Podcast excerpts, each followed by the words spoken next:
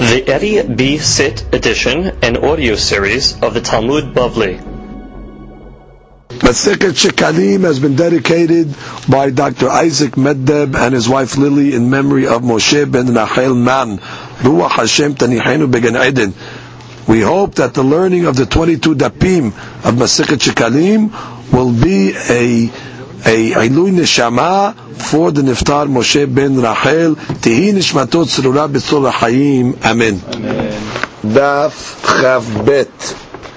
Today's daf has been dedicated by Mister Mark Abrams for the Hatzlacha of Yosef ben Avrash, Malkiel ben Yosef, Gavriel ben Yosef, and Ephraim ben Rahamim.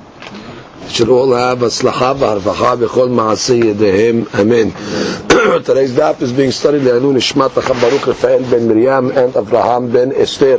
Ruach Hashem tenichem b'gan Eden. Amen. We begin today's daf on Chaf Alef Amud Bet, um, three lines before Halakha Bet. That would be the uh, Mishnah. Three lines before that Mishnah, starting with the words Abba Sha'ul. We learned in our Mishnah that if you find Kelim in Yerushalayim, so we said Stam Kelim that they're found in Yerushalayim are going to be Tahor. The Biyoseh said it doesn't matter where you find them, even if you find them uh, on the way down uh, to the Mikveh, he said they are Tahor, except for several Kelim that were used for grave digging, because then already you know that they are Tameh. They were the uh, Sal, it was like the basket that was used to collect the different uh, bones and limbs. The magrefa, magrefa was like the um, shovel, the hoe that used to dig the graves. The meritzah. Now the Gemara will tell us what the meritzah was. Hamyuhadim lakevarot. They were designated for the graves. So Gemara says, Abba Shaul haya kore otan tziporen. Abba Shaul used to call these meritzot, he had another name for them. He called them tziporen. So the Gemara says, Man de amar tziporen, the rabbi that calls them tziporen, shaya domeh latziporen, because the tip of this instrument looked like a tziporen. Tziporen literally is a nail, like a nail, a fingernail. It was like a sharp, uh, pointy uh, end, and they used to use it to uproot stones from the uh, structures over there uh, in order to make a uh, matzeva, in order to make a tombstone. So it was like a like a, like a pick, exactly, toward the end of it, in order to uproot the stones. They would use this again in the cemetery in order to erect the tombstones. Hence the word tziporen. Man da'amar meritzah, but our text in the Mishnah called it a meritzah, shemeritzah et ha'even de bet ha'kebarot, that when you uh, dig the hole, Uh, that the uh, stone is there, uh, this keli would very quickly uproot the uh, uproot the stone. Mm-hmm. So therefore, uh, it's called meritzin melashon larutz, which is uh, to go fast, uh, to hurry up, which means it would uh, quicken the process of getting the stone for the bet hakevarot in order to make the matzeba. Hence, uh, it's, it's uh, different uh, names of calling this. Uh, this item, either a tziporin or a meritzah. Comes the next piece. The uh, we learned in our uh, Gemara that if we found the Sakin in Yerushalayim on the fourteenth, so a Sakin you assume, fourteenth of Nisan that is, you assume that it is Tahor. Because you assume that somebody lost it who was going to slaughter his Korban Pesach, and in order for him to slaughter his Korban Pesach, he had to dip it in the Mikveh on the thirteenth. He had to wait till Chayav Shemesh on that, that's the following night. Therefore, by the fourteenth, it is going to be Tahor. Uh, if a person found a Kofitz, however, Kofitz was like the um, the cleaver that's used to cut the bones. If you found it on the fourteenth, we said the assumption is that it is not Tahor, because since you cannot cut bones of the Korban Pesach, so there's no reason why the person would rush to mitaher it for the fourteenth. Uh, however, we did have a Gemara above that said if you found them attached to each other, if you found the Sakin attached to the Kofitz, so then you follow the laws of the Sakin, Lahakel. And therefore, if you find the Kofitz attached to the Sakin on the fourteenth, you assume that just like they dipped the Sakin, they dipped the Kofitz. Now our Gemara is going to bring an opposite view and say that when the Sakin is tied to the Kofitz, on the contrary, you're looking at the Kofitz, from the Kofitz standpoint. And therefore, the Hamir. And therefore, just like they didn't dip the Kofitz, they didn't dip the Sakin. That's a dissenting view. So the Gemara says, Tane, we learned in a Braita, Hasakin Keshurala, if the Sakin is tied to the Kofitz, Harezu Kemota, meaning the Sakin has a din of the Kofitz. And therefore, whether you found it on the thirteenth or the fourteenth of Nisan, you would have to re-dip it, because you have to assume that just like the Kofitz was not dipped, so too the Sakin as well. So that's a different view than what we mentioned above. Comes Halakha Bet, the next Mishnah. Paruchet. Now the Paruchet was the curtain. The curtain was uh, to separate uh, in the Kodesh, between the Kodesh and Kodesh kodashim. But that was only one of the uh, parochets that they had in the Beit HaMikdash. There were many parochot, as we learned, that were in the Beit HaMikdash in different places. So now the Mishnah discusses this. Let's say one of those parochets becomes Tameh. How do you metaher it? So the Mishnah says, Parochet shenitmet bevlad atum'ah. Vlad atum'ah, Vlad is a Rishon. So it became Tameh Uh, by a Rishon. Now this is very difficult to understand right away, because a Rishon letum'ah cannot metameh Adam veKelim. Rishon is metameh Ochlin uMashkin. A Rishon can make food stuff tameh asheni, but it cannot metameh Adam veKelim. The parochet is a keli. Yeah. So how does the Mishnah tell us that you have a parochet that became tameh from Vlad hatum'ah? However, if you remember, we learned, Uh, as we studied Tum'ah v'Tahara, that Midrabbanan, the rabbis did put uh, Tum'ah on Mashkin. That Mashkin that are already shown, they're able to be Mitameh Adam v'Kelim. And therefore, let's say you had Mashkin that became Tameh from a Sheritz. Sheritz touched Mashkin. Sheritz is Av Tum'ah. It made the Mashkin a Rishon. Mashkim have the ability to metameh uh, kelim, to make them tameh. Now, to make them uh, uh, uh, bring tum'ah on them, to make them uh, a sheni. Now, where did we get this from? Why, why did the rabbis do this?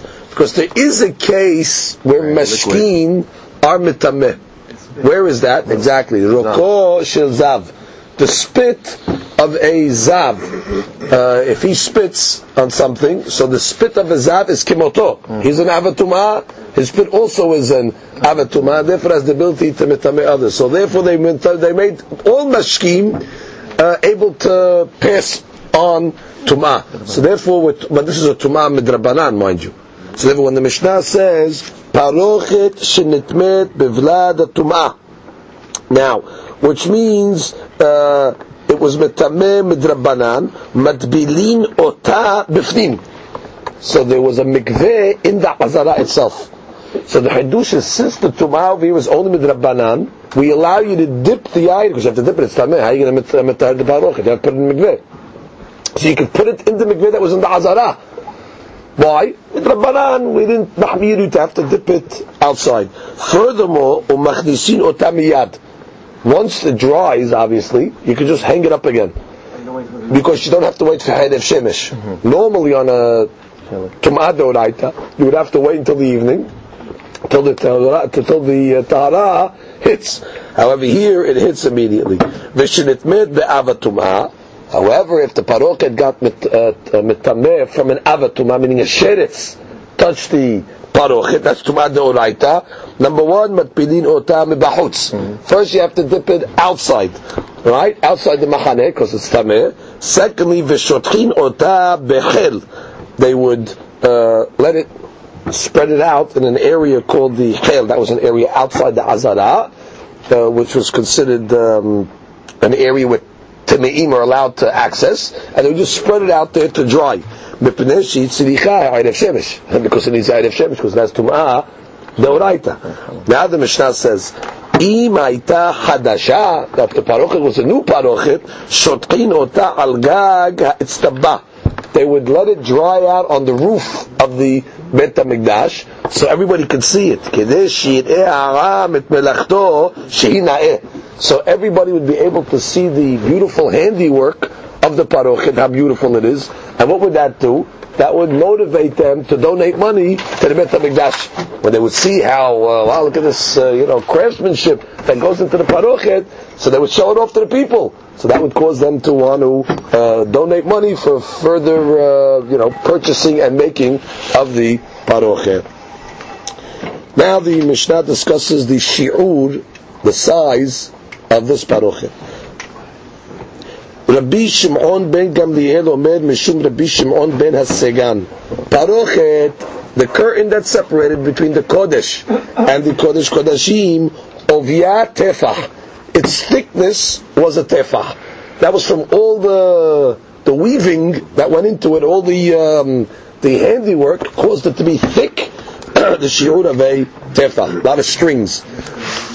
Al shiv'im u'shtayim nimin ne'ereget.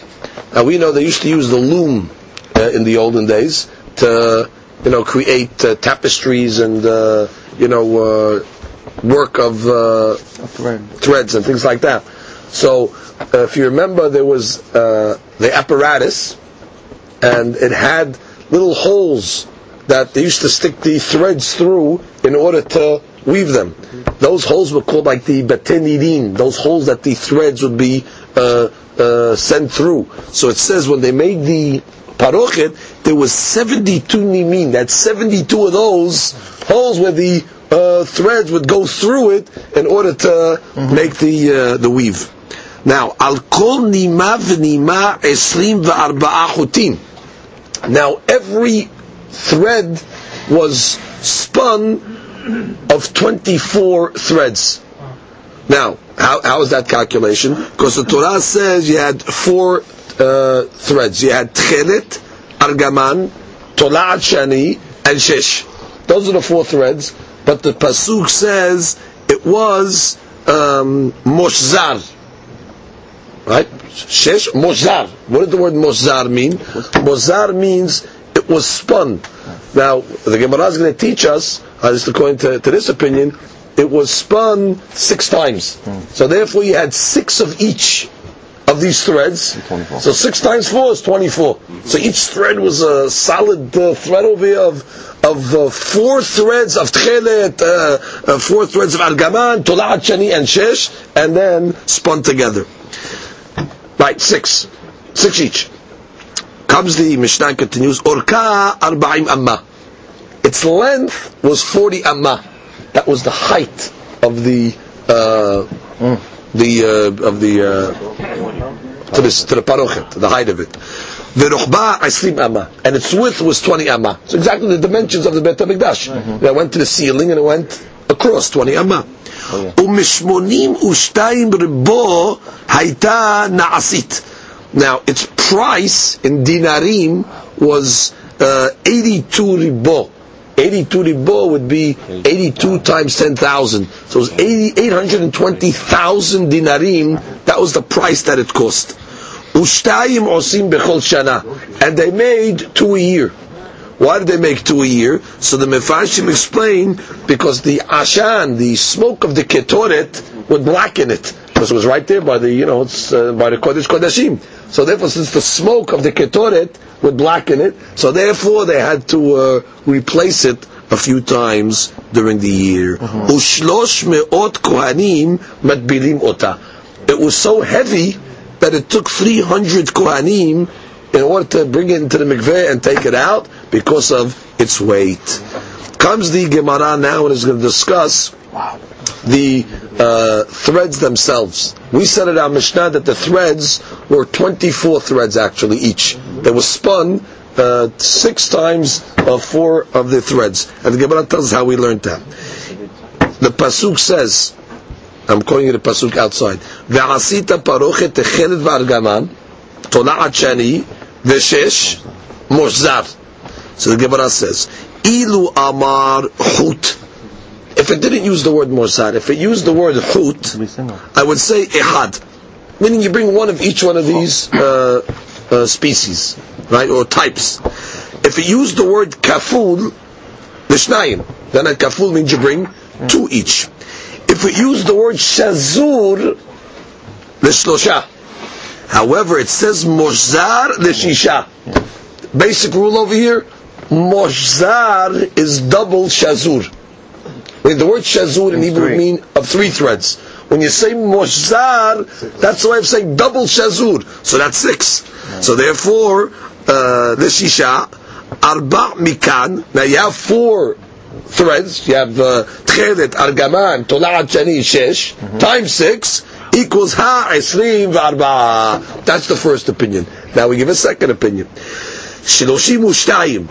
Next opinion says no, each thread was actually made up of, spun of thirty-two threads. How? The Gemara says, Ilu amar hut ehad. If the Pasuk would use the word hut, it's one. Then you'd end up having just four threads each. Kaful lishnayim. If you use the word kaful, it would be two threads. Shazur le'arba. Now according to this opinion, the word shazur would mean four. So what's morzar going to mean? Morzar is double. So morzar lishmona. So therefore, if it's shmona, so it's eight times four, arba mikan, hatlatin utren. So therefore you end up with thirty-two. Tana, we have another shita in the Braita, arba'im ushmona. It was actually forty-eight threads spun together. How do you get forty-eight? Ilu amar hut ehad. If it said the word hut in the pasuk, that would be one each. Kaful lishnayim. Again, kaful would mean two. Keli'ah, oh, it's adding a new word here. If it were to use the word, let's say, kalua, so that would mean lishlosha. Shazur lishisha. Oh, so if shazur lishisha, what is morzar? Morzar has to be twelve. Morzar lishnim asar. Arba'a mikan, and you have four threads times twelve. Arba'im utmanya. So you have altogether forty-eight. So basically our opinions are either it was made up of twenty-four, thirty-two, or forty-eight, all depending on how you learn the word shazur, and then subsequently how you learn the word morzar. And the Torah does say morzar, so therefore, uh, hence the different shitot. Now, we get to the next part. Since we're discussing the subject of the paruchet, there were different paruchets, as we mentioned. One paruchet was actually at the uh, at the entrance of Ohel Moed. Which is when a person would walk into Ohel Moed, there was a paruchet right at the uh, entrance, at the gate. And then, of course, you had the paruchet that separated between the Kodesh and Kodesh and Kodashim. Now, the Gemara says, Katuv echad omer, ma'aseh rokim. Regarding that paruchet that was at the entrance of Ohel Moed, the Torah calls it ma'aseh rokim. It was work of an embroiderer. Now, v'chatuv echad omer, another pasuk says ma'aseh choshev. That was regarding the paruchet between the Kodesh and Kodashim, and Kodesh kodashim. That was called ma'aseh choshev, the work of a designer. So the Gemara wants to understand what's the difference between a paruchet of ma'aseh rokim or a paruchet that's called ma'aseh choshev. What's the difference between a work of an embroiderer mm. or a work of a designer? These are words that are in the Torah. We have to know the difference. When it says ma'aseh rokim or ma'aseh choshev. So the Gemara says, it's going to give us the klal. Ma'aseh rokim, when it says work of an embroiderer, partsuf echad. It means one face. Gemara will explain what this means, one face. But that's what partsuf echad means. Ma'aseh choshev, shnei farsufim. When it says the words ma'aseh choshev, it means two faces. Now, regarding this uh, formula, we have a mahloket that had interpreted. Rabbi Yehuda and Rabbi Nehemiah. Chadamar, one says, now, in order to read this correctly, we're going to have to change the girsah. Okay, this girsah is really changed by the Gaon of Vilna, the Taklin Hatin, as well as the other Hachamim. So we, we will read straight the amended text. So again, Ma'aseh rokim, when it says Ma'aseh rokim, Ari mikan vehalak mikan. That means there was a lion the image of a lion on one side, and on the back of it, it was empty, blank. Because the lion only showed up on one side. And that's what the Gemara means, Ma'asero kem parsuf ehad, one face. Because the face of the lion only showed up on one side. Now, Ma'aseh Choshev, what is, what is Ma'aseh Choshev? Ari Mikan ve'ari Mikan. Mm-hmm. You had a lion on both sides. And therefore, that's why the Gemara said above, Ma'aseh Choshev is what? Shnei Farsufim. What is Shnei Farsufim? When they, when they made the embroidery, there was actually the image of a lion. And the lion showed up on both sides of the curtain. So Ma'aseh Rokem, it means it was on one side. Ma'aseh Choshev was on both sides. That's one opinion. Gemara says the Harana Amar, and the other opinions say Maaseh Rokem Ari Mikan. I'm going to change the Gersa again. Va'ari Mikan. You had a lion on both sides. Oh, so why is that called Parsuf Echad? It means you had the same image on both sides.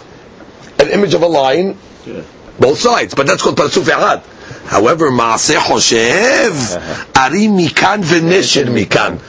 Maaseh Choshev, you had the image of a lion on one side, and on the other side, the image of an eagle.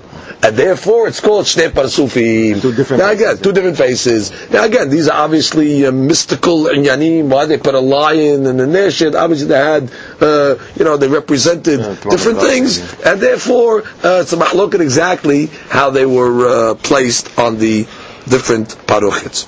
Gemara continues. Bishmonim ushtaim ribo aita naasit. So we said it cost eight hundred twenty thousand dinarim, and it was dipped in the mikveh by three hundred kohanim because of its weight. But Rabbi Yitzhak bar Vizna b'shem Shemuel guzma. The Gemara says it was an exaggerated figure. When it says three hundred kohanim, don't think it's three hundred kohanim. three hundred is just a way of saying it took a lot of kohanim to dip it, but it wasn't actually three hundred. The Gemara uses lashon guzma, which means it's uh, it's exaggerated. And the Gemara gives a different example where the uh, Hakamim used exaggerated terminology. Taman Taninan, we learned the Masechet Tamid, pe'amim haya aleha kishlosh me'ot kur. Sometimes on the Mizbach HaZahav, there was so much ash on top of it, it measured three hundred kur.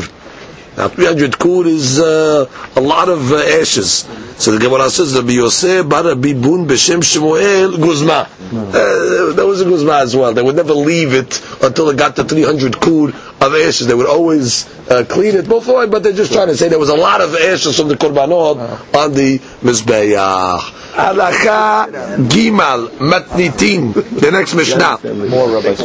Again, now we analyze a new subject.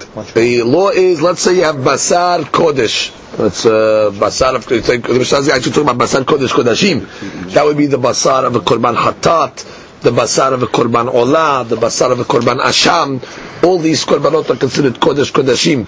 And they became Tameh. Okay, they became Tameh, so the law is you have to burn them.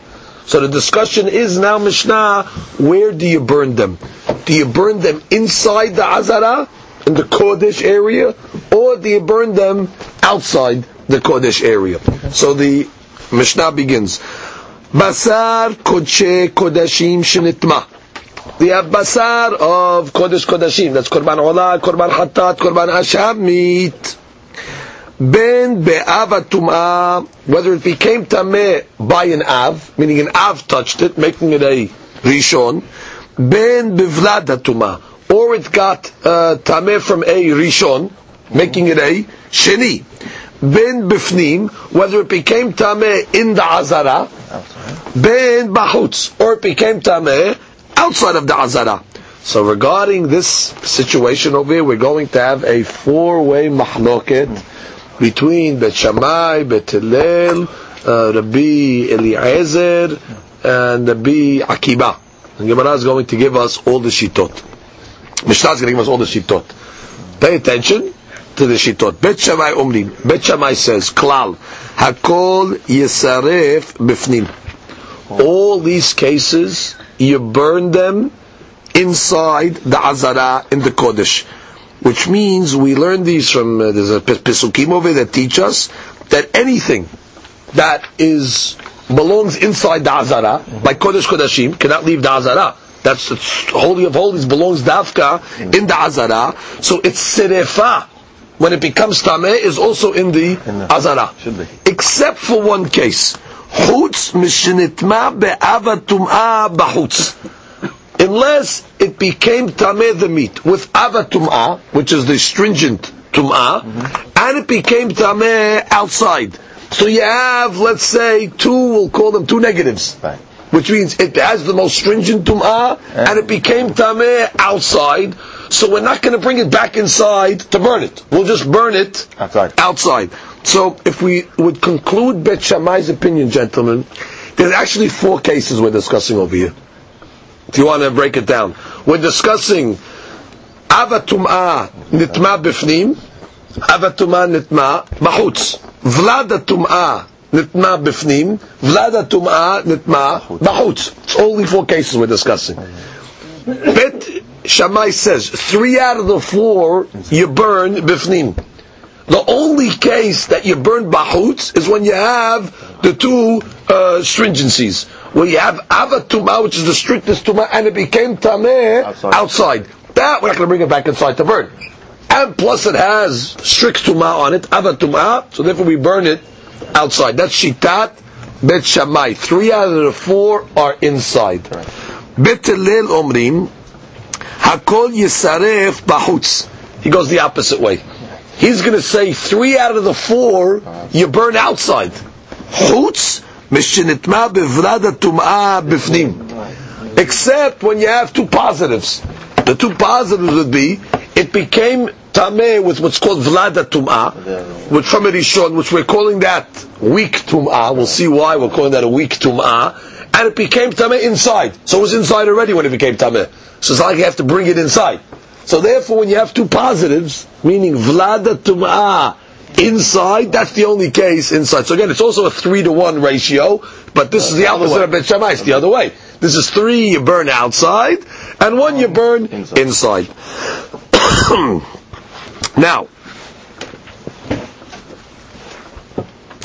and of course, Bet Hillel will learn that those Pesukim that say you burn Kodesh in the Azara, we're talking about specifically that case, where it's Vlada Tumah, that was Mitameh Bifnim. Rabbi Eliezer Omer, Rabbi Eliezer says, Shinitma be'ava Tumah, ben Bifnim, ben Bachutz, Yisaref Bachutz, Shinitma be'vlada Tumah, ben Bachutz, ben Bifnim, Yisaref Bifnim. Rabbi Eliezer has a very easy formula. It doesn't matter where it became Tameh, it depends what type of Tumah it was. Tumat, uh, Ava Tumah, it's always going to be outside. You burn it. It doesn't matter where it became tameh. And vlada tumah, the opposite. Vlada tumah is always inside. Which is, even if the vlada tumah became tameh outside, you bring it in and you burn it. Because uh, shekir became tameh inside. So therefore he has split, two and two. L'shita, Rabbi Akiba omer, mekom tumato, shram, sham srefato. He looks at it from the other angle. He says, no, it goes where it became tameh. Anything that became tameh outside, whether it's Av or Vlad, is outside. Anything that became tameh inside, whether it's Av or Vlad, becomes burnt inside. So it's also split two and two. But he's uh, splitting it according to the place where it right. became tameh, whereas Rabbi Eliezer is splitting it according to what type of tum'ah there is. Okay, so that's the four-way mahloket between Bet Shammai, Bet Hillel, Rabbi Eliezer, and Rabbi Akiva. Now the Gemara begins to analyze, what is this uh, vlada tum'ah that we're talking about? This is great mahloket. Gemara says, Bar Kapara Amar. Bar Kapara taught. Ava tum'ah devar Torah. Ava tum'ah means a tum'ah deoraita, meaning the meat became tameh from a sheritz, or it, let's say, touched a nivera. That's ava tum'ah, these things. So it touched the meat, the meat becomes a rishon, but it's tum'ah deoraita. Vlada tum'ah midvrehem. But vlada tum'ah is drabbanan. Meaning, what's the case? I'll give you the case like this. You had mashkin. Right, mashkim got touched by a by a sheretz, so the mashkim become a rishon. Okay, then let's say uh, the uh, mashkim themselves touched the kelim. The Hadush is that that Keli remains a Rishon, right? Because uh, the uh, we said that the Hadush of Mashkin, it keeps the same level, that doesn't drop to a Sheni. So therefore the Keli now becomes a Sheni L'tumah. Now the meat went into that Keli, and the meat became a Sheni. I review. You had a Sheritz, okay? Uh, the Sheretz touched Mashkin. So far everything's Deoraita over here. Sheretz is a, I have a Tumah. It touched Mashkin, it made the Mashkin a Rishon. Ah, the Rishon touched the Keli. Now normally, according to normal Tum'ah, uh, a, a Rishon is not Tameh, Kelim. With the Drabbanan, however, the Keli becomes Tameh, and it stays a Rishon. It takes the same status as the Mashkim. Gezerah atu the Gezerah atu zav rokoshet zav. Now the meat fell into that keli, so it becomes a sheni. So it became tameh from Vlad. It became tameh from a rishon. That means that the keli became a sheni, and the the keli became a rishon, and it became tameh from that keli, which makes the meat a sheni, which is tumah drabanan. That's the Vlad tumah. That's the way Bar Kapara learns the Mishnah. Av is the Oraita, Vlad is Drabbanan. And we'll work it out in a minute. We just want to get the terminologies. Rabbi Yochanan Amar, Rabbi Yochanan says no. Ben ze, ben ze, devar tum'ah. Which means both of the cases are Deoraita. Now what's the case of uh, Vlad? So the case of Vlad is very simple. You have a sheretz. Okay? The sheretz, which is ava tum'ah, touch the keli. That makes the keli a rishon deoraita. And what happened? The meat fell into that keli. It makes it a sheni deoraita. So he learns it became tameh from a vlad that was a deoraita. What palm? The nevela or the sheretz touches a keli. That's an av making a rishon deoraita, and the meat went into the keli. So it's a fantastic mahlokere between Bar Kapara and Rabbi Yochanan Harona Mishnah. Everybody agrees Avat Tum'ah is Deoraita. The Mahloket is really narrowed in the case of Vlad Tum'ah. Is Vlad Tum'ah a Drabbanan Tum'ah, or is Vlad Tum'ah a Deoraita Tum'ah? Once we uh, establish this Mahloket, now we can start asking questions based on the opinions. And the Gemara says, Vekashad Rabbi Yochanan al de Bet Shamai. Oh, now we have a question on Rabbi Yochanan that says all the Tumot in the Mishnah are Deoraita. We can ask on the logic of Bet Shamai. The Bet Shamai omrim hakol yisref bifnim. Bet Shamai says everything is burnt inside. Chutz mishinitma be'ava tum'ah b'chutz. Except when you have two negatives, two stringencies, ava tum'ah, and it is outside. So he says ma ben ava tum'ah b'chutz, ma ben vlada tum'ah b'chutz. The truth of the matter is, if vlada tum'ah is also tum'ah deoraita, so what's the difference between ava tum'ah b'chutz or vlada tum'ah b'chutz? Both of them are devar Torah. Zeh b'zeh devar Torahu. And then, just like you're stringent, exactly, just like you're stringent on Avat Tumah Bachutz to say you burn it outside, so you should be stringent also on Vlad Tumah Bachutz to burn it outside. According to Bar Kapara, it's no problem. Because one is Deoraita and one is Drabbanan. So if I understand the Hiluk. Whereas according to the Rabbi Yochanan, if they're both Deoraitas, why do you split it? So the Gemara says, Va'afidu al de Bet Hillel la mekashya. What do you think? According to the Rabbi Yochanan, you don't have a question in the Bet Hillel? You have a question in Bet Hillel as well, according to Rabbi Yochanan. How? Bet Hillel amar kol yisref b'chutz. Everything is burnt outside, right? Three out of the four cases according to Bet Hillel. Chutz mashiritma bevlada tumah b'fnim. Except for vlada tumah b'fnim. Now hold it. Vlada tumah and ava tumah are the same thing. So the Gemara, ma ben vlada tumah b'fnim, ma ben ava tumah b'fnim. Zeh v'zeh devar Torahu. According to Bet Hillel, why are you only lenient on Vlada Tum'ah Bifnim? According to Rabbi Yochanan, you should be the same leniency when it comes to Avat Tum'ah. I mean, it's the same the the the, the same Deoraita. So therefore, according to Rabbi Yochanan, both Bet Shammai and Bet Hillel are questioned. Comes the Gemara and says, La havu bar banan ela al de Bar Kapara.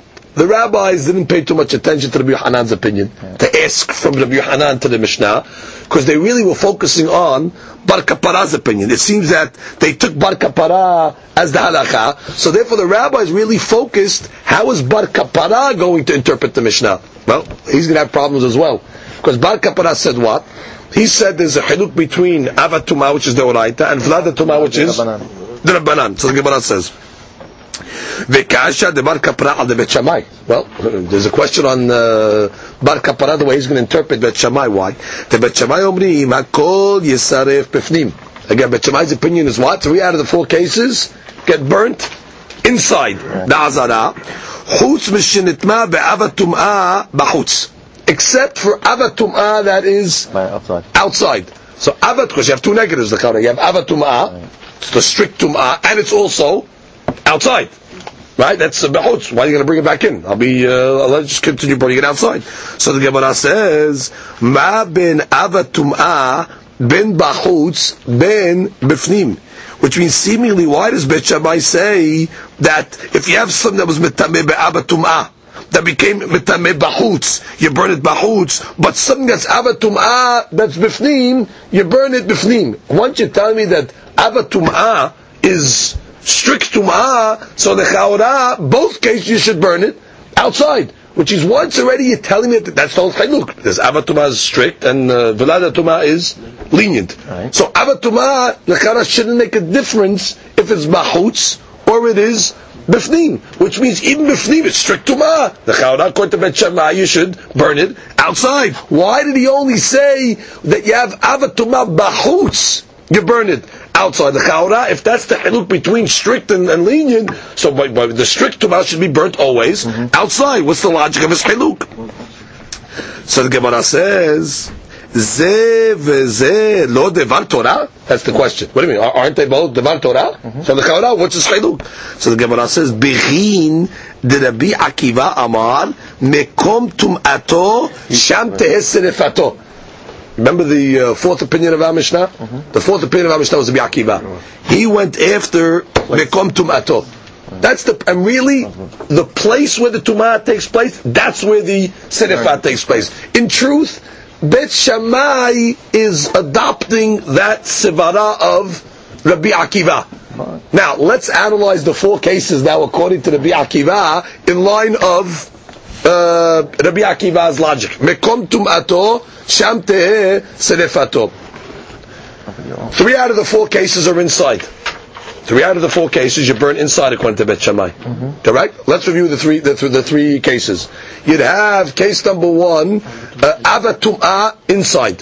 Well, Avat Tum'ah became Tameh inside, burn it inside. In that case, that's Rabbi Akiva. Vlad Tum'ah inside, burn it inside. That's that became Tameh inside, burn it inside. Avat Tum'ah outside, but became Tameh outside, burn it outside. Mm-hmm. The only uh, case mm-hmm. where you're going to get uh, gets a little tricky is right.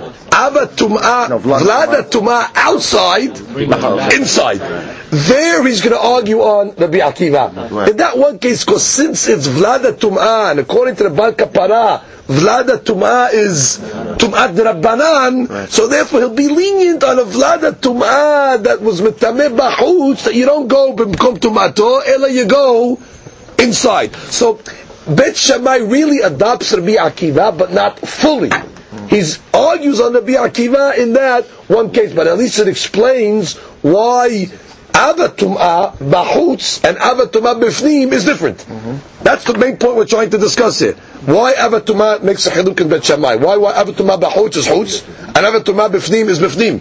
The Chaura Avat Tum'ah is Deoraita, always put it Bachutz. No, he also going to be Akiva. Rabbi Akiva says what? Makom Tum'ato, that's the Koveya. So this is Bachutz, it's Bachutz, it's Bifnim, Bifnim. Yeah, but the Bet Shammai, you're not exactly Rabbi Akiva. Right. Because you hold that Tum'at Valad Tum'ah outside, it goes inside. So it's Rabbi Akiva, but in that one case, since it's Rabbanan, Bet Shammai will make a Chiluk in that case. But he'll agree to him the Gabed Tum'ah, the Oraita, it goes after Makom Tum'ato. So that answers Bet Shammai, Lefi Bar Kapara. We're not finished. The Gemara says, "Va'afidu al de Bet Hillel lam kasha." What do you think? According to Bet Hillel, you don't have a kasha. Bet Hillel also is a, is, is a problem. Why? The Bet Hillel amar, because Bet Hillel said, "Hakol yisaref bachutz." Three out of the four cases, according to Bet Hillel, are outside. Chutz mishnitma bevlada tumah bifnim, except for vlada tumah, which is a lenient Tum'ah, and it was Metameh already inside anyway, so it's not like you have to bring it in, it's in already. Mm-hmm. So in that case, we say, Bet Hillel says you burn it, Bifnim. So the Gemara says, Ma ben Vlada Tum'ah, ben Bifnim, ben Bachutz. Why? Ze v'ze lo midivrehemu. Once already you tell me, according to Bar Kapara, that Vlada Tum'ah is always the Rabbanan, So the Kara, what's the difference where it became Tameh? Whether it became Tameh inside, even if it became Tameh outside, you should always burn it inside. Which is, the Gemara says, that's no Hinuk. Deoraita Drabbanan. So at the Drabbanan, you should be Mekel. Therefore, why did you only say Vlad Tumah Bifnim is Bifnim? You should have also said Vlad Tumah Bachutz should also be Bifnim, because it is the Rabbanan. We're going by the uh, by the level of Tumah. So the Gemara says Begin the Rabbi Shimon Amar Af or Ma'achalo Umashkosh Shel Mitzorah Mishtalehin Chutz L'Shosh Machanot. He's going like Rabbi Shimon Shita. What is Rabbi Shimon Shita? Rabbi Shimon had an opinion by a Mitzorah. Now we know a Mitzorah leper. Mm-hmm. He's sent out of three Machanot. Mm-hmm. That's all the way outside the, the camp, outside actually Yerushalayim. Mm-hmm. Okay, outside the walls of Yerushalayim. That would be considered outside of three Machanot. Mm-hmm. Not only can he be on the Temple Mount, where the Beit HaMikdash is, he cannot be in, in the area around the Temple Mount, and he can't even be in yeah. Yerushalayim. That's considered the three Machanot. Mm-hmm. Good. Rabbi Shimon's opinion is, not only he's sent out, but his food and his begadim, anything he touched, huh. the tum'ah of the Mitzorah goes on, and those items also have to be sent out. Okay? Now, the Mitzorah itself is in Ava Tum'ah, and whatever he touches is going to be a Rishon letum'ah. That's uh, Vlada Tum'ah. And we're seeing what from Rabbi Shimon, that Vlada Tum'ah has to be sent out.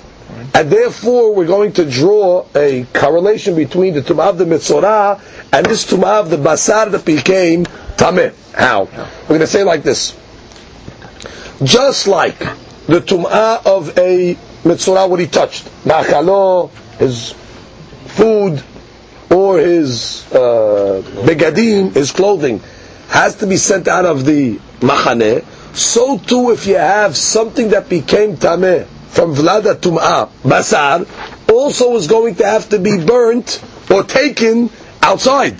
However, if it got Tameh inside, it can remain inside. Now hold it. Where do you see that by Mitzorah? Mitzorah, we don't see a chiluk between where it became Tameh. It just says, you gotta send it out. So the Taklin Hatin explains, based on a different grisah that he has, it means that these clothes or the mashkim of a Mitzorah you cannot bring inside. En mivi'in otam l'shalosh machanot. Not that you have to take it out.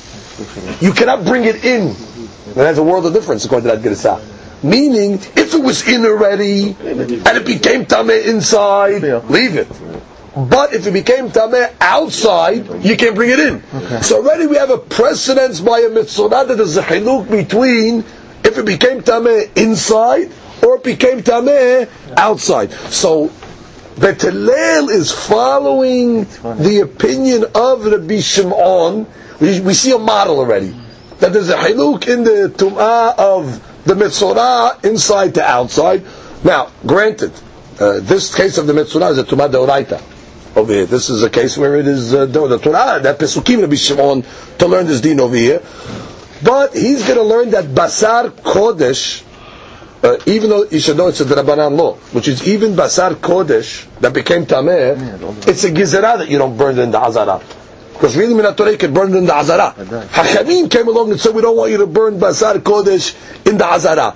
But Hachamim uh, modeled their rabbinic law after a Torah law. And therefore they're going to say, just like by the Mitzorah that became Tameh, we're going to make a Haduk between. If it was in, or it's coming in, mm-hmm. so to Bet Hillel will say, I'll make a haluk between Vlad Tumah, which is the lenient Tumah anyway, I'll make a haluk between going in and going out. Whereas opposed to Ava Tumah, I don't care. Ava Tumah, Ben Bachutz, Ben Bifnim, do it Bachutz. Because I'm going to make a Gezerah after the case of Mitzorah. And since that's the strict Tum'ah, so I'm going to be Mahmid no matter where it is, up to the uh, Mitzorah. But in the Vlad Tum'ah, I don't have to be so strict. I can keep it. Meaning, if it is Tameh inside, keep it inside. Burn it inside. If it becomes Tameh outside, Tameh it uh, outside. Just like, don't bring it back in. Just like the case of the Mitzorah. So that's the way Bet Hillel is going to learn. Comes Halakha Dalid.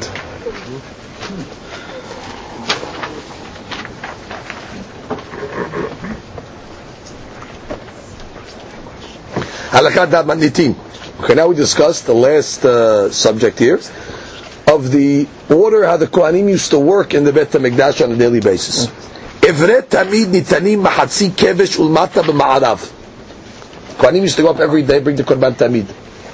They brought it on the Mizbeyach. They had to walk up the ramp. They walked up with the, the bones and the fat, or whatever, the, the meat of the animal. But they didn't right away just walk up the ramp and put it on the Mizbeyach. They did it in two steps.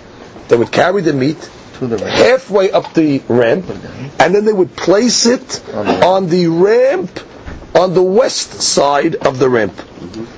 On the ramp, however, uh, on the lower part of the ramp, not on the the half that is lower.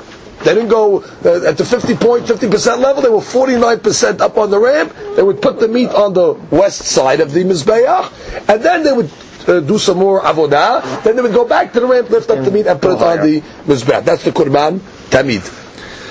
Shel Musafin, Musaf of Shabbat, Qurban Musaf of Shabbat, and Qurban Musaf of Yom Tov, Mehatzi Kevesh Ulmata B'Mizrach. They would put it on the ramp, on the opposite side, on the on the east side. Why didn't they put it on the same side? So the Mefarshim explained, because Halakha says you always have to bring the Qurban Tamid before the Qurban Musaf. If you're going to put it all on the same side, you're worried it's going to get mixed up. Yeah, and you might end up bringing some of the meat of the Korban Musaf before the Korban Tamid. So you separated it, you put this is on the west side and this is on the east side. Did it roll down? No, it didn't roll down. No, they had the traction. So comes the Gemaran says, comes the Mishnah and says, Shel Rashe Chodashim, now the Korban Musaf of Rosh Chodesh, Nitanin al Karkov HaMizbeach Mil Ma'alan.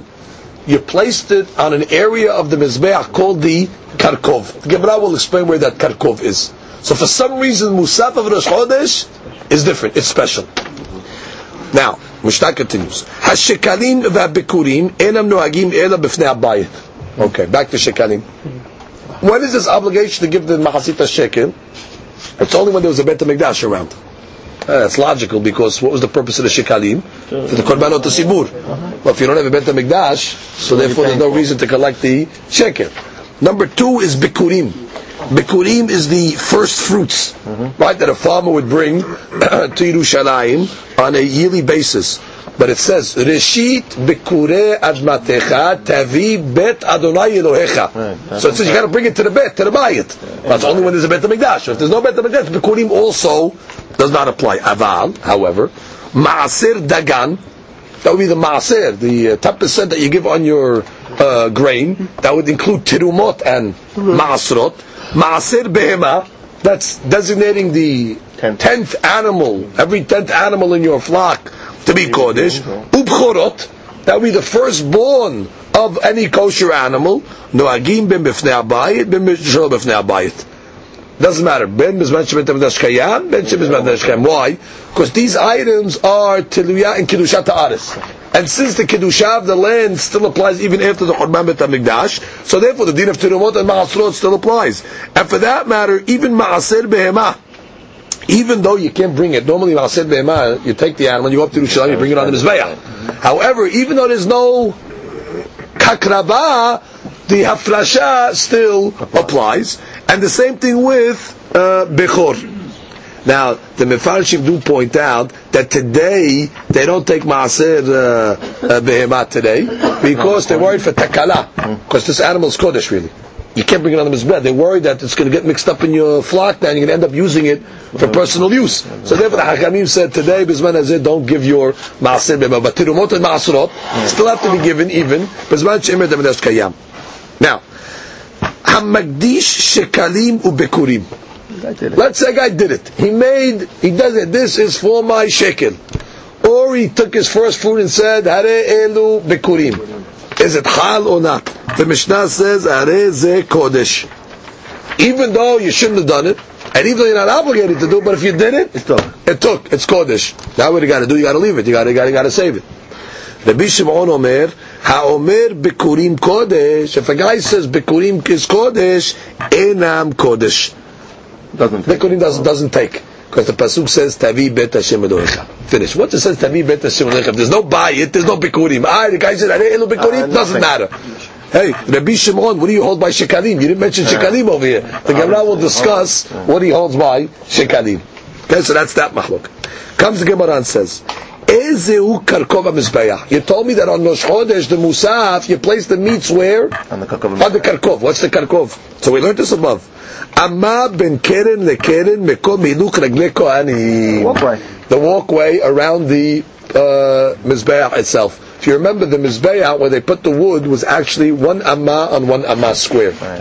Around, around it, you had another amma square, where the Kohanim used to Maneuver. walk. Now I want to point out, you even had another amma on the side of that. The side of that it just keranot. wasn't square. Right, because on the corners you had the keranot of the Mizbeah. So technically, in that spot over there, in the walkway, we'll call it, that's called the Karkova Mizbeach, that's where they place the uh, Rosh Chodesh uh, Musaf. Mm-hmm. Now the question is, uh, what are they putting it over there? Are they putting it in such a, uh, you know, conspicuous spot? So the Gemara is going to explain, because uh, we wanted everybody to know that Beit Din sanctified Rosh Chodesh. Yeah, nice. So how do you publicize that Beit Din sanctified so the people will know? So you put the Korban Musaf all the way on top. Mm-hmm. So now everybody sees it. It is very, very clear. Comes the Gemara and says, Musfeh Shabbat, Musfeh Rosh Chodesh. Mikadam. Okay, question. Shabbat Rosh Chodesh. You got to bring two Musafim. You got to bring Korban Musaf of Shabbat, Korban Musaf Rosh Chodesh. Which one goes on the Mizbeach first? Well, logic would tell you Tadir. Musaf of Shabbat is Tadir. Tadir B'Sheino Tadir Tadir Kodem. Or maybe I'll tell you that Musaf Rosh Chodesh is Hashuv. So maybe the Hashivut of it, hey, you see, we put it on the Karkova Mizbeach, you know, you're giving it some uh, preference, maybe it overrides the Tadir. So the Gemara says, Rabbi Yirmiyah Savar Memar, Rabbi Yirmiyah thought to say, Musfeh Shabbat, Musfeh Rosh Chodesh, Musfeh Rosh Chodesh Kodmin. He wanted to say, Musfeh Rosh Chodesh comes first. Why? Chayled Rabbi Yirmiyah min hada. The proof, Chayled, the strength of Rabbi Yirmiyah is from here. Shiro shel Shabbat v'shiro shel Rosh Chodesh. Now, it's Rosh Chodesh and Shabbat. Now every day has a special Shir Shel Yom, a song that the Nevi'im would sing in the Beit HaMikdash at the time of the Korban. The Shir of Shabbat is one song, and the Shir of Rosh Chodesh is yet another song. So now the question is, which song would they sing? So the Gemara says, Shiro Shel Rosh Chodesh Kodem. Yeah. They would sing the Shir of Rosh Chodesh. That takes precedence. At the time that they bring the Korban, they would sing the Shir of Rosh Chodesh. So what do you see there? Just like the Shir comes first, so too the Korban Rosh Chodesh comes first. So he's bringing his proof from the way they sang the song. So Gemara says, that's your proof? Amar Rabbi Yosef, Rabbi Yosef says, I reject it. Shanyahi Taman, we learned over there already by the Shir, the Amar Rabbi Hiya B'Shem Rabbi Yochanan, Kedel Lefarsemo Olodiyah Ashur Rosh Chodesh. The old Takanav singing the song of Rosh Chodesh before the song of Shabbat is in order that the people will be uh, sure that what? It's Rosh Chodesh, because people really don't know when Rosh Chodesh was. In the old days, it wasn't on a calendar. It was done according to the Drabbanan. Yeah. Not everybody knows when the moon was uh, Nitchadish. Therefore, you needed to make uh, an impression upon the people so they know today is Rosh Chodesh. So the Gemara Shir, you put that first. However, Kesa de Yahweh says, so what did they do? Shochet Musfeh Shabbat. Uh, they would yeah. slaughter the Musfeh Shabbat first. Ve'omer alein Shiro Shel Rosh Chodesh. And as they're slaughtering the Musaf, the Musaf of Shabbat, they would still sing the song of Rosh Chodesh to show up that it's Rosh Chodesh. However, Musfeh Shabbat, Musfeh Rosh Chodesh, Musfeh Shabbat Kodmin. But the Gemara Hakrabah itself? No. Of course the Musaf of Shabbat is going to come first. Al Shem, Kol HaTadir Mechavero, Kodem et Chavero. The Tadir takes precedence, and therefore don't bring your proof from the Shir. The Shir was a separate item. The Shir was just to publicize that today is Rosh Chodesh. But besides the Shir, all the other rules are followed. You can't make a correlation between the Shir and the Hakrabah. Comes the Gemara and continues. Shekalim u'bikurim. What we say in the Mishnah, a guy makes Shekalim Kodesh, mm-hmm. or a guy makes Bikurim Kodesh, or Kodesh Tanakama Hareze Kodesh. Right? Mm-hmm. Rabbi Shimon came along and said, Bikurim is not Kodesh. Right. But what about Shekalim? So the Gemara makes the Diuk. Ha Shekalim, Kachu. Well, obviously the Diuk would be, Bikurim doesn't become Kodesh, but Shekalim, yes. So that, that that's the Shita of the Mishnah. The Gemara brings a Braita that argues on that implication of that Mishnah. Why? What does the Braita say? Rabbi Shimon ben Yehuda Mishum Rabbi Shimon ben Elu uben Elu lo kadshu. Whether it's Bikurim or whether it is Shekalim, not Kodesh. So we have a mahloket in the Bishimon, if a guy was Mekadesh Shekalim, is it Kodesh or not? From the Mishnah, it's Mashma, it's, it, it is Kodesh, mm. and from the Braita clearly says, no. Lo Kadshu. Where's point to the Gemara? Now we end up our Masechah talking about Gerim, converts. If a person wants to convert to Judaism, uh, in the older days, there was different processes that he'd have to go through. Number one, of course, he has to have Brit Milah. Uh, of course, he has to accept upon himself the mitzvot, that goes without saying. He has to dip in the Mikveh. And there was also a special Korban that the convert, that the Ger, had to bring. Now, Uh, there are opinions in Rishonim that said not only does he bring the Korban, but they sprinkled the blood of that Korban on the Ger itself, and that already makes him a full-fledged convert. Now, the problem is today, we do not have this Korban. So the Gemara says, Tani, Ger b'zeman hazeh, a convert that comes to convert in our time. Even though there's no Bet HaMikdash, mm-hmm. therefore there's no way he can bring his Korban. Sarich le'avih kino riv'a kesef. He has to separate a quarter of kesef, which means that would be a quarter of a dinar. Mm-hmm. It's a denomination of coin. Mm-hmm. What? For a bird offering. You can't bring it, but you got to just take that money and put it on the side, that just in case the Beit HaMikdash will be, will be built in his time, he'll take that money and go buy the bird offering for his Korban. Okay. But he has to designate the money. Comes the Gemara and says, Amar Rabbi Shimon, Betela Rabbi Yochanan ben Zakkai mipnei hatakala. Rabbi Yochanan nullified this whole item. You do not have to separate the money. Why? Takala, dangerous. What's going to happen? He might come use the money by mistake. This money was designated for uh, a Korban. It's going to get mixed up in his money now, you know what we say? Forget about it. Convert, just dip in the mikveh, uh, take the Brit Milah, and that's it. Your Korban is waived today because there is no Bet HaMikdash. So comes the Gemara and says, Ma'u mipnei takala. Well, what is this takala you're talking about? What is this problem that can come out of it? So the Gemara says, Kahada detani, like we learned in the Braita. En makdishin. Today, mm-hmm. a person cannot uh, consecrate something for Hikdesh. You can't say on this table over here, mm-hmm. I'm consecrating for Hikdesh. Velo ma'arichin. Ma'arichin would be a person who says, Irki alai. My value is to the Beit HaMikdash. The Torah gives us a list of how much each person is valued, depending on male or female and depending on his age. Mm-hmm. So a person should not say today, Irki alai, because there's no Beit HaMikdash. Velo maharimin. Maharimin is to consecrate something for tzorech kavawa. Now, when you do something in a harem, harem is different than hekdesh. Hekdesh definitely goes to Beit HaKabayit. Mm-hmm. Uh, a harem can either go to Beit HaKabayit or the kohanim. Okay, but you don't do that as well. Velo, now take that out. Log mekbehin terumot ma'asrot. You take out because today we do take terumot and ma'asrot. Bezman hazeh. Now, what's the reason why we don't do these things bezman hazeh? Because we're worried that if he does consecrate it, he might come use it. And if he comes to use it, what's going to happen? Me'ila. Ve'imikdish o'erich o'ehrim. Take out the word o'egbiya. If he did one of these things, if he did it, let's say, in a garment. You took a garment, that is a hekdesh. Haksut to sarif. Burn it. Why? Why don't you just keep the suit in your closet? You might have to, to wear it. Yeah. So therefore, in the event where you consecrated items that you shouldn't have done, take the clothes and burn them. If you did it to animals, yeah. uproot the animals. Mm-hmm. How do you uproot the animal? Lock it in the lock it in a room and let it starve to death. You don't actually kill it, but you actually let it starve to death. Nice. And if you consecrated money, throw them into the Dead Sea. Now the Mefarshim say, what does it mean throw them into the Dead Sea? Why do you throw it into the Atlantic Ocean? The explanation is like this, because they always pick Dead Sea, because the money has to be destroyed. Now if you throw it into the Atlantic Ocean, you'd have to destroy the money first, and then throw it in. But the Hadush on the Yam HaMelah is you just drop it into the Dead Sea, and the salt will cause it to be destroyed on itself. That's why they always pick Yam HaMelah. Now the Gemara says like this. Okay, so you told me what Rabbi Yochanan Just like we see that these things are burned, so too the, the ger, because of takana.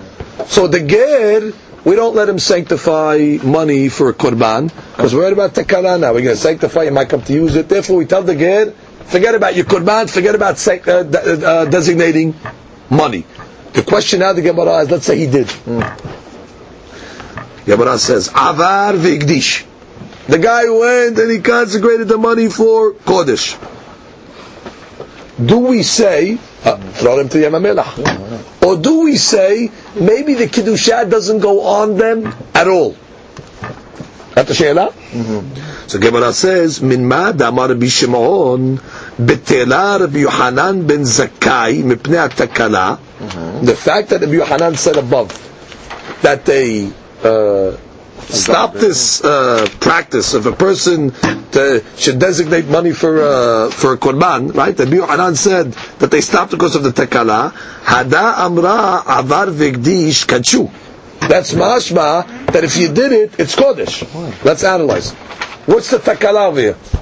The takala is that if you may use it. That means what? If you did it, it's going to be Kodesh.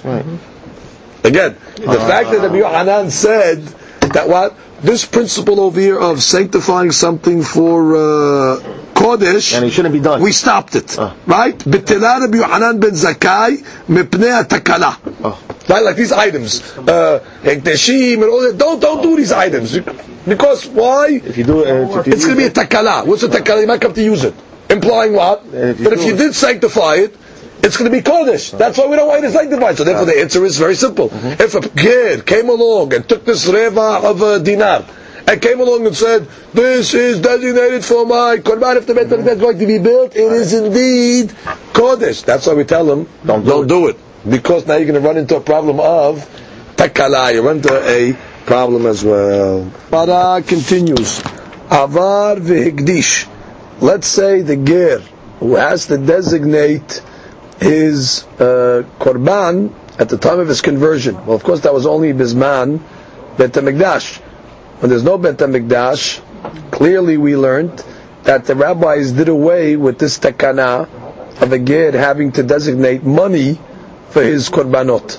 Why? Rabbi Yochanan said they were mevatel takana because of takala. Because having money Uh, laid away in a person's house that's designated for a Qurban might come to use it for personal usage. So therefore, because of the takala, Rabbi Yochanan said we don't do it. So the Gemara says, Avar v'ikdisho, let's say the ger, he designated, he shouldn't have, but he designated money. Now we want to know, does the money become Kodesh, and he has to keep it for a Qurban in the future or not? So Gemara says, Min ma da'amar Rabbi Shimon, bitla Rabbi Yochanan ben Zakkai v'pnei takala.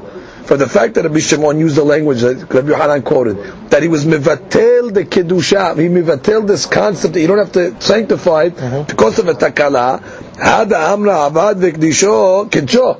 It's mashma that if he would sanctify it, it would be kadosh, because otherwise, what would the takala be? Right. She's holding Rabbi Yochanan said, don't do it because you're going to have a takala, implying that if you did it, it's kodesh. That's what it would be a takala. takala. So therefore, the Gemara is uh, clearly saying if the ger did designate money for his korban, it is kodesh. Now the Gemara has a question. Rabbi Yehuda antodaya ba'ekume Rabbi Yosef. Rabbi Yehuda is the question for Rabbi Yosef. Haka atamar kicho. Haka atamar lo kicho. Over here, by the birds of the convert, the money that he designated, you're saying that what? It has a kedusha. And now you have to hold the coin.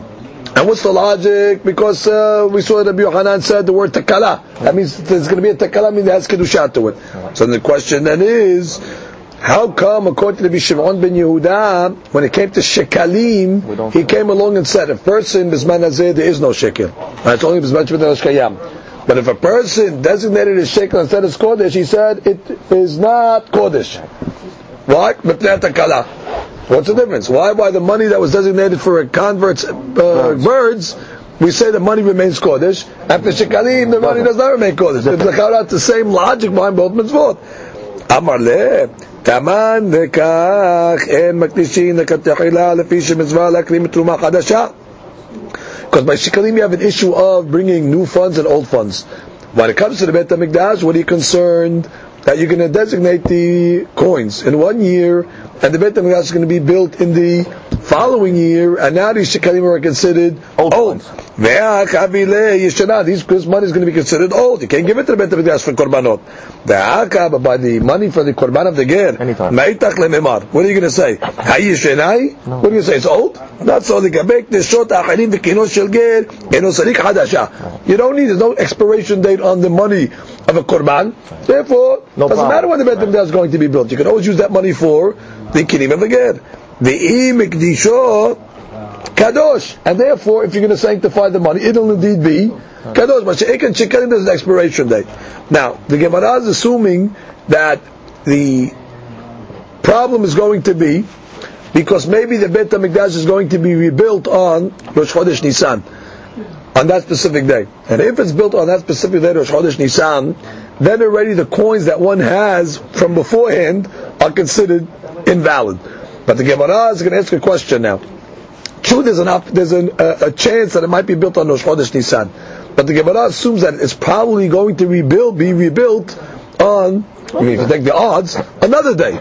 Now, the Gemara is assuming as well that if it's built on another day, there's not going to be a problem of old coins. So the Gemara says, still, keep the coin that you made to shekalim. Say that that's kedusha. And what, you're worried about it's going to be old? Well, the chances are one in three hundred sixty-five you're going to have a problem. But the one hundred three hundred sixty-four days of the year, if the Beit HaMikdash is rebuilt, no Gemara is assuming you're not going to have a problem. So Gemara says, we're worried that the Beit HaMikdash is going to be rebuilt like it was the first time, meaning the Mashkan. And that was Rosh Chodesh Nisan. So if it's built again Rosh Chodesh Nisan, what's going to happen to Tarim, to Rumat al-Ashkam, and Ha'adashah, Bizmanah? And they're going to collect the new Shekalim if the Beit HaMikdash is rebuilt on Aleph Nisan on. Aleph Nisan, that's when they're going to re... re uh, inaugurate, right? Re-inaugurate the Beit HaMikdash, and they're going to collect the new shekalim on that day.